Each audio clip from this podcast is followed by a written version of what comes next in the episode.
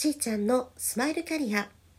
タロット星読みで潜在意識を開花させセカンドキャリアコンサルをしているしーちゃんです。本日は1月12日木曜日でございます、えー、昨日はですね、えー、ゾロ目ということではい。とってもねそれだけでもラッキーな、ね、一日になりそうですねっていうことで、えー、お話ねしておりましたけれどもうん。なんか開運行動とかされた方いますかね？LINE の方ではねあのメッセージ配信させていただいたんですけれども、うん、ちょうど、まあ、財運とか金運とかにねいい日ですよっていうことだったので、まあ、そのことについてお話をねあのさせていただいたんですが今日はあの、まあ、セカンドキャリアねお考えの方でお金の面とかってどういうふうにね考えていらっしゃるかなっていうことをお伝えしようと思います。まああのセカンドキャリアをね考えていくって言った時にあのもちろん定年後のことをねイメージなさるっていう分野もあるんですがもう今ね今日ここの一日っていうところからもうあの見直しを始めて、うん、改善していきたいっていうねそう生活をまた見直したいっていう方もね、まあ、多いのでこの中高年以上の方たちがこう何らかのですね人生の転機を迎えていたりとか何かこうキャリアチェンジに興味を持たれるとかですね、うん、そのやっぱりねあの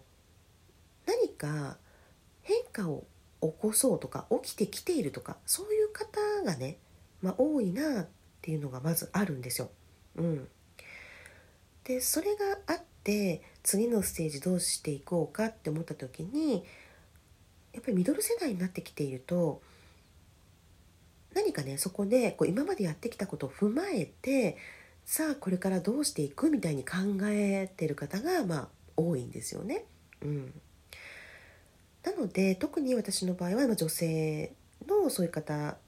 考えてらっしゃる方のお話を聞いているので自分の特性を生かしていきたいとかまたその現実的にね今こういう状態だからそういう自分にふさわしい働き方はないかとかねこうこれまでとはまたちょっと違うんだけれどもさらに生きやすくなるようなライフプランを考えたいっていうことだと思うんですよね。でそうするとですね本当にあの大きくねあの分けた時に、まあ、働くっていうことともしもしくはそういうこう社会貢献とかボランティアっていう領域とまた障害学習として学び直すっていう話してきましたね。で今それを具体的にあの絞ることができないっていうあの選択を保留するっていう方も全然いていいんですよっていうことをね伝えてきました。うん、で結局その今どうしたいかっていうその現実リアルの部分がどういう状態なのかによって変わってくるからなんですねこれはね。うん、なので直面しているそのお金事情っていうものを把握するにはねやっぱりね家計簿っていうのがすごくあの分かりやすいです そうあの数字はねそう嘘をつかないってよく言いますけどもあのそもそもやっぱり自分のなんだろう意識してるしてないにかかわらずね生き方がその生活に現れてるじゃないですか。ねこんなはずじゃないっておっしゃる方もそう言いつつもこういう生き方を今しているわけですよねっていうことがもうありありと分かってきます家計簿つけると。うん、これはね本当に私あのファイナンシャルプランナーの資格を取ったんですけれどもあのそれもね保険の見直しがきっかけであのそういうふうに私の場合は決めましたがあのやはり練習段階の上でたくさんの人をこう見ていく時にやっぱ自分の家の家計やっぱ見ますしとか両親の家の家計を見ますしとかやりましてでそうするとやっぱりね高齢者の方々のあのお金事情ってやっぱりねちょっと違うんですよ、うん、傾向がね。でそれを踏まえるとこのミドル世代って本当にねちょっと多様化していてもうそっち側に高齢者側に寄っている人もいればまだまだ今まで通りあの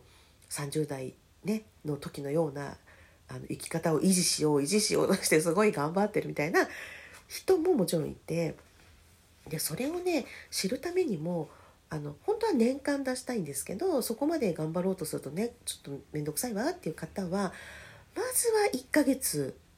あのつけてみてください。うん、記録だけでいいんでつけてみる。でそうするとあもっとこんな風につけたら分かりやすいなとかこの部分を知りたいなとかあのね同じ数字でももうちょっとこの分野だけは細かくね書いていこうかなとかそういうのをお感じになられたらですねあの3ヶ月それそこ改良して3ヶ月継続してみてほしいなっていうのがあります。そうあのお金事情ってねあの普通に例えば家賃が発生されている方だったらばこの固定費としていくらがねかかってるかっていうのが終わりでしょうしまたはその子育てされていらっしゃる方であれば教育費にどのぐらいかけているのかとかってね、うん、またはそうですね、えー、食費とかね、うん、生活全般でどのぐらいかかってるのかっていう数字を、ま、見ていく。うん、でまずはそのね支出出ていくね必ず出ていくお金 それをあの把握してみてでそこからですね、うん、あの入ってくる方のお金を、まあ、見ていく。でどうしてもそこには差額が出てくるわけで、ね、どっちが多い少ないっていうだけではなく自分たちのお家は何にどのぐらいかけているのかっていうのがもうはっきり見えてくるわけですよ家計簿つけてるとね。で例えばあの全然お金ないないないない言ってた人もあの家計簿をつけてみたらですよもうね自分たちはそれが当たり前だと思っちゃってるから使ってることに対してもですね、うん、例えば食費はこのぐらいかけるのがもう当然っていうふうに長年生きてこられてらっしゃるとその価値観でしか見てないですもんね。でもその第三者が入ってみた時にえ普通の家の3倍使ってますよとかまあ普通って言ってもねあれですけど、まあ、一般的に言われている数字っていうものとあの、まあ、見比べてみたりねしたわけです。そうするとえー、そうなのってやっぱり人様のねお家の事情とかは別に知らないですし来は比較する必要とかないっておっしゃる方もいるんですけどこれちょっと数字をあの自分がねどんな風に使ってるかっていうところをこう実感するためだけの あの意味でそのようなことをまあさせていただいたんですよね。そしたらやっぱりねえーって、うん、気づきがたくさんありました。でえじゃあ皆さんこういう時どうしてるの？とかえこういう時はこうしてるの？とかっていうふうにそう知らないっていうことがあるんですよ。昔はこうだった。その昔のまんまだって新しいものとかね触れてなければ高齢者の方わからないですもんね。ずっとそれが一番いいんだと思ってやってきたとかねこのぐらいかけるのは当然だっていうふうにこうもう刷り込まれているだとか。ねだから結構保険の見直しもそうでしたけれども食費に関してもそうですしこう何にどのぐらいお金をかけようっていうねうん、その考え方価値観っていうものが見直されていくっていうねそんな機会に実はね、まあ、なったんですよね。で家計簿を、まあ、つけてみてあのもちろんそうやって詳しく細かくやってみてほしいけれどもあんまり慣れてらっしゃらない方だともうそれが苦になっちゃうってことがあるじゃないですか。ね、それねもったいないんですよ。すっごいわかります。であの私もそうだったんですけど一番最初はそこまで細かくなくてもいいです。うん本当にだいたい自分の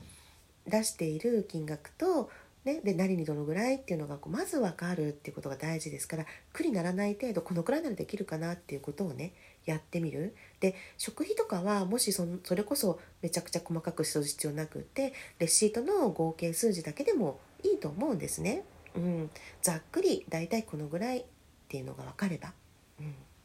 で慣れていってからね詳しく細かく書きたくなったら書けばいいのでまずは1ヶ月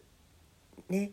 やってみてっていうところがありましてでできたらそれを3ヶ月だけ続けてみてっていう。そう。そうすると季節ごとにも変わったりするんですよ。冬場はねこのぐらい電気量かかったけどとかあるじゃないですか。ね、で春になったらばそのイベント的なことにお金がかかったとか夏場はねまた夏場でとかってこうありますからあのでだんだん慣れてたら本当に年間ね1年やってもらいたいですけどもこれねあの自分の価値観を見直すってことにもなりますので生活のねその節約とか改善っていうだけじゃなく